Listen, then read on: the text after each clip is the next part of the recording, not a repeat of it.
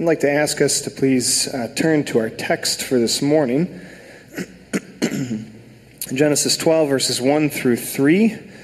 Genesis 12, verses 1 through 3, and we're continuing a sermon series this morning looking at what it means to be the people of God today, His church. And we're going to continue that this morning with this text. And just a, an invitation before we read the text. Um, I think most of you have noticed that whenever I read the text, I uh, end by saying the word of the Lord. And then uh, some of you have kind of picked up on the response, thanks be to God. Um, it's actually a very traditional uh, uh, call and response after Scripture. It's simply a way of uh, denoting the fact, though, that we are in God's presence, and, uh, and it's sort of a way of respecting God's Word. Um, I know some churches used to stand whenever there was the reading of God's Word. I won't make you do that. Um, I know one pastor, at least, who anytime he would read a text, he would uh, take off his shoes, just like Moses was commanded to take off his sandals in the presence of God. For your sake, I won't do that. Um, but uh, I'm not going to make you do this either, but I'd like to invite you, if you feel comfortable, whenever I read a text on a Sunday morning and say the word of the Lord, if you uh, would like, you may respond, Thanks be to God. So, with that in mind, let's read the text this morning Genesis 12, verses 1 through 3. The Lord had said to Abram, Go from your country, your people, and your father's household to the land that I will show you. I will make you into a great nation, and I will bless you. I will make your name great, and you will be a blessing. I will bless those who bless you, and whoever curses you, I will curse and all peoples on earth will be blessed through you. The word of the Lord. Thanks be to God. Sisters and brothers in Jesus Christ, every once in a while you'll hear about a company or an organization refocusing on their mission statement. They'll say something like, When we first started out, we were committed to making this product or providing this service or pursuing this goal. But over the years, we've drifted from that a bit. We've tried new things and gotten involved in other opportunities. And none of those were bad, but the time has come for us to refocus. And so we're going back to our roots, back to what we do best, back to what we originally set out to do in the first place. And then they'll normally detail some sort of plan to get back to making that original product, providing that initial service, or pursuing that original goal.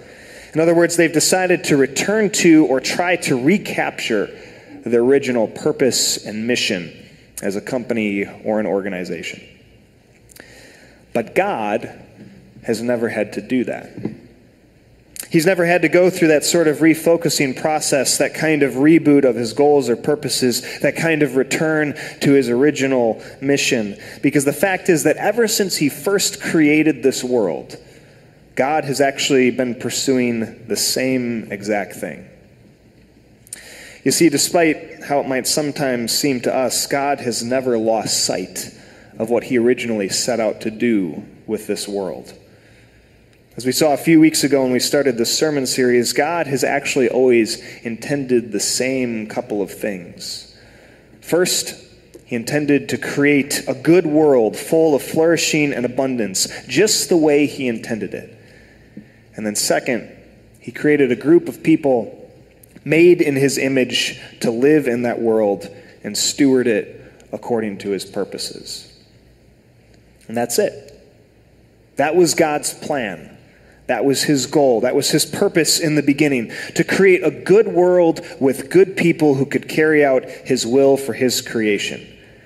And despite everything that has happened since, that's still his goal today. It hasn't changed. That's actually what we looked at when we started this sermon series a couple of weeks ago. Uh, we began this sermon series uh, a few weeks back by looking at Genesis 1, verses 26 through 31, and God's creation of us as human beings. And we started there, like we said, because in order to understand who God intends us to be as His people, His church today, we first needed to understand who God intended us to be as human beings when He made us. What was His mission and purpose for us then, when He created us? And what did we see? Well, as the text says, then God said, Let us make mankind in our image, in our likeness, so that they may rule over the fish in the sea and the birds in the sky, over the livestock and all the wild animals, and over all the creatures that move along the ground. So God created mankind in his own image. In the image of God, he created them. Male and female, he created them. God blessed them and said to them, Be fruitful and increase in number. Fill the earth and subdue it. Rule over the fish in the sea and the birds in the sky, and over every living creature that moves on the ground. You know, that passage is really sort of a purpose statement of sorts for us as human beings. It more or less sums up why God made us. It tells us what He designed us to do, what He intended for us to be, and why He put us here on this earth. As we said a couple weeks ago, He created us to rule, right? rule his world, steward his creation, govern, administrate, and oversee things that he, everything that he made. You know, sometimes people like to say that they're blessed to be a blessing. They have everything that they have so that they can be a blessing to others. Well, that's actually Genesis 1 in a nutshell. In fact, that's us in a nutshell. That's why God created us. As human beings, we are blessed by Him to be a blessing. That's what he had in mind for us. He created this whole world and filled it with every blessing imaginable, then gave it all to us and said, Take it, use it. Continue that process of blessing that I began. Continue to be a blessing in this world. Continue to be a blessing to each other, just like I intended you to be. Now, because of our sin, uh, sad fact is that we've fallen pretty far away from that, right?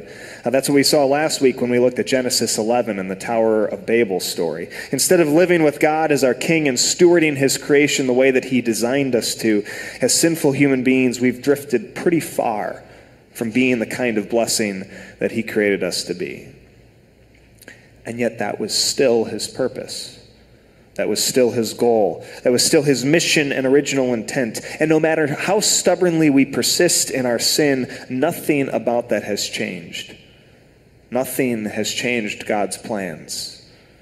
Instead, to the contrary, just like he was in the beginning, God is still committed to accomplishing the same purposes that he originally intended, both for his creation and also for us as his people.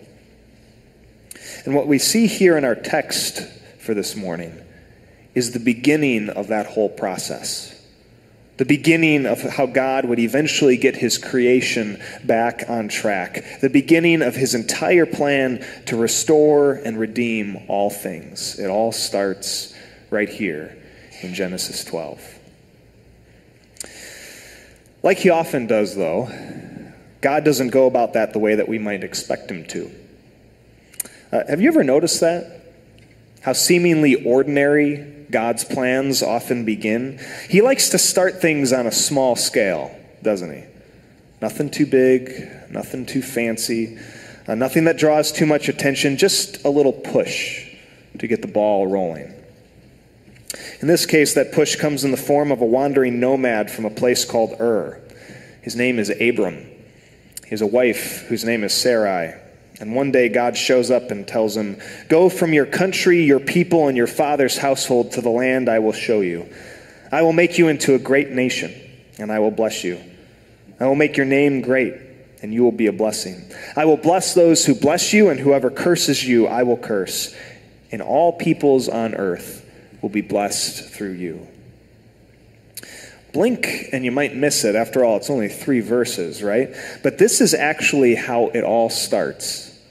This is how God's going to go about redeeming and restoring his creation. In fact, this is how God's going to go about redeeming and restoring us as human beings. He's going to use this man, this family, and their descendants to bless the whole world. You see, what's really going on in this text is a kind of remix, if you will, of God's original blessing at the end of Genesis 1. You know what a remix is? It's where a, a, musician or an artist takes a, a song or a piece of art and they sort of recreate it, but with a little twist. You know, they sort of put their own spin on it. Well, that's what God is actually doing here. Just like he blessed the first people, Adam and Eve, in the Garden of Eden and said to them, Be fruitful and increase in number, fill the earth and subdue it. In the same way, God shows up here in Genesis 12 and blesses Abram. He promises him offspring and descendants who will eventually become a great nation. He promises him a great name. And he promises that he, Abram, will be a blessing to all the rest of the world.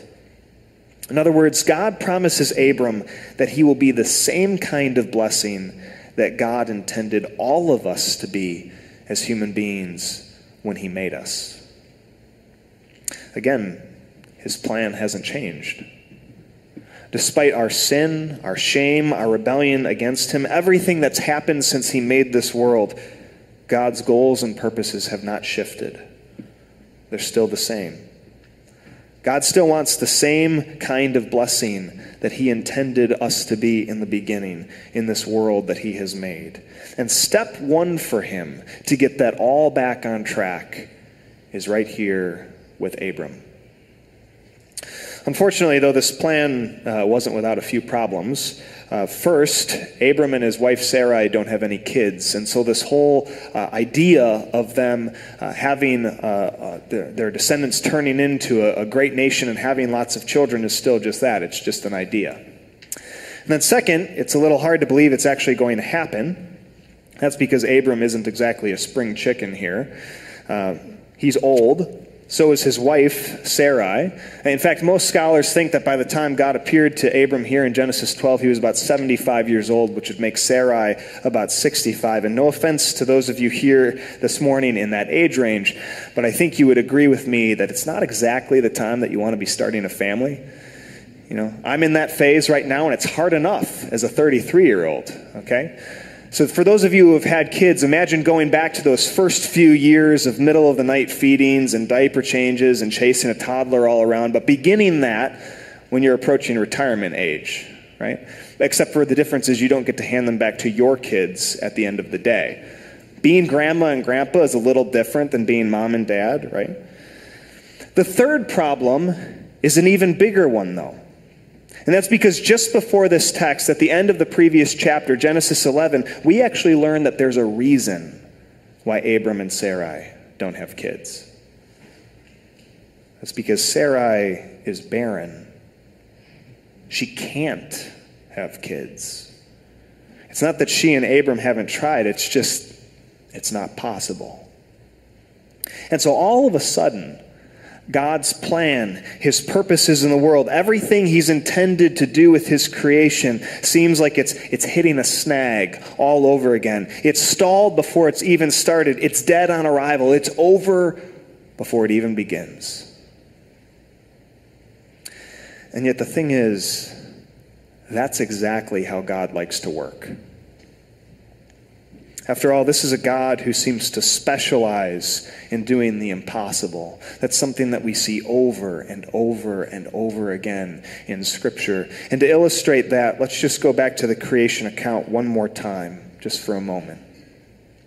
You see, Genesis 1 starts out in a pretty somber way, too.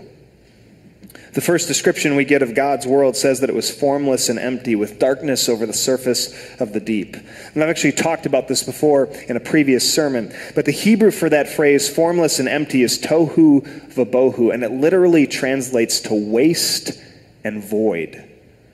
The idea is that before God started creating, the world was shapeless and chaotic, an unfilled mass covered with nothing but water and darkness. And yet it's into that, into that chaos, into that emptiness, into that void that God speaks his world. Light and dark, sky and sea, dry ground and land, the sun, the moon, the stars, fish and birds, plants and animals, and finally, us, human beings. From nothing from emptiness, God creates everything simply by the power of His Word. And my friends, it's that same creative God who now begins the process of recreating his entire world here in Genesis 12. As Old Testament scholar Walter Brueggemann writes in his commentary on this passage, the one who calls the worlds into being now makes a second call. The call is addressed to aged Abraham and to barren Sarah. The purpose of the call is to fashion an alternative community in creation gone awry, to embody in human history the power of the blessing. It is the hope of God that in this new family, all human history can be brought to the unity and harmony intended by the one who calls. Brueggemann goes on It is the same God who calls creation and who calls the community of faith. This same God works his powerful, creative purpose and intervenes in surprising, redemptive ways.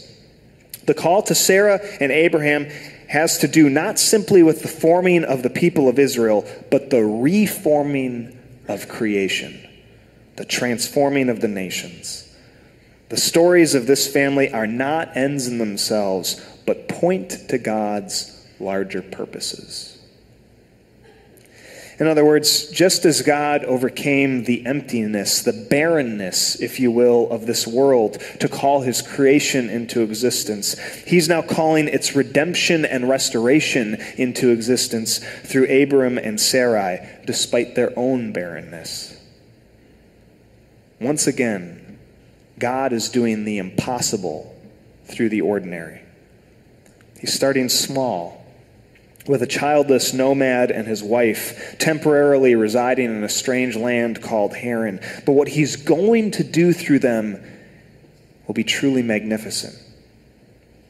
And that's because he's going to use them, unlikely candidates though they might be, in order to get this entire process of redeeming and restoring his world going setting the whole thing back on track, and eventually filling it with the kind of abundant blessing that He meant it to have in the beginning. And my friends, that's us as the church today, too.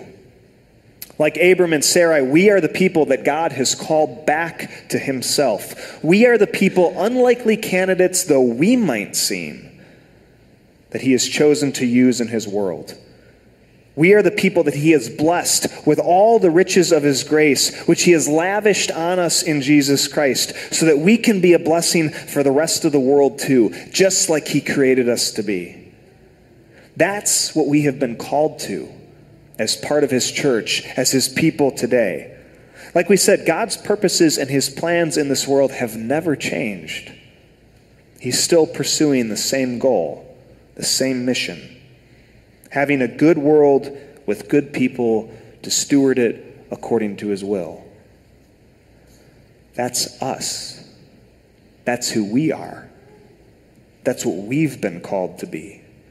That's our purpose and mission as God's people today.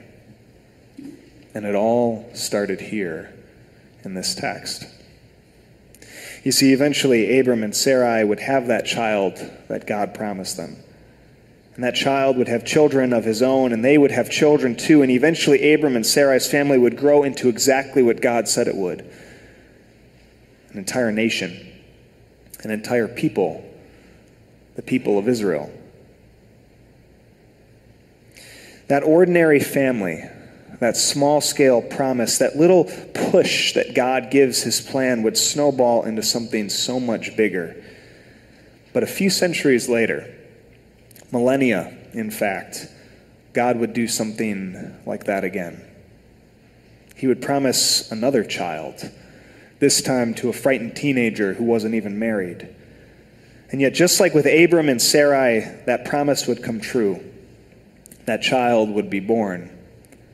But instead of growing up to have children and descendants of his own and giving life to God's promises that way, instead, this child would grow up and go to a cross.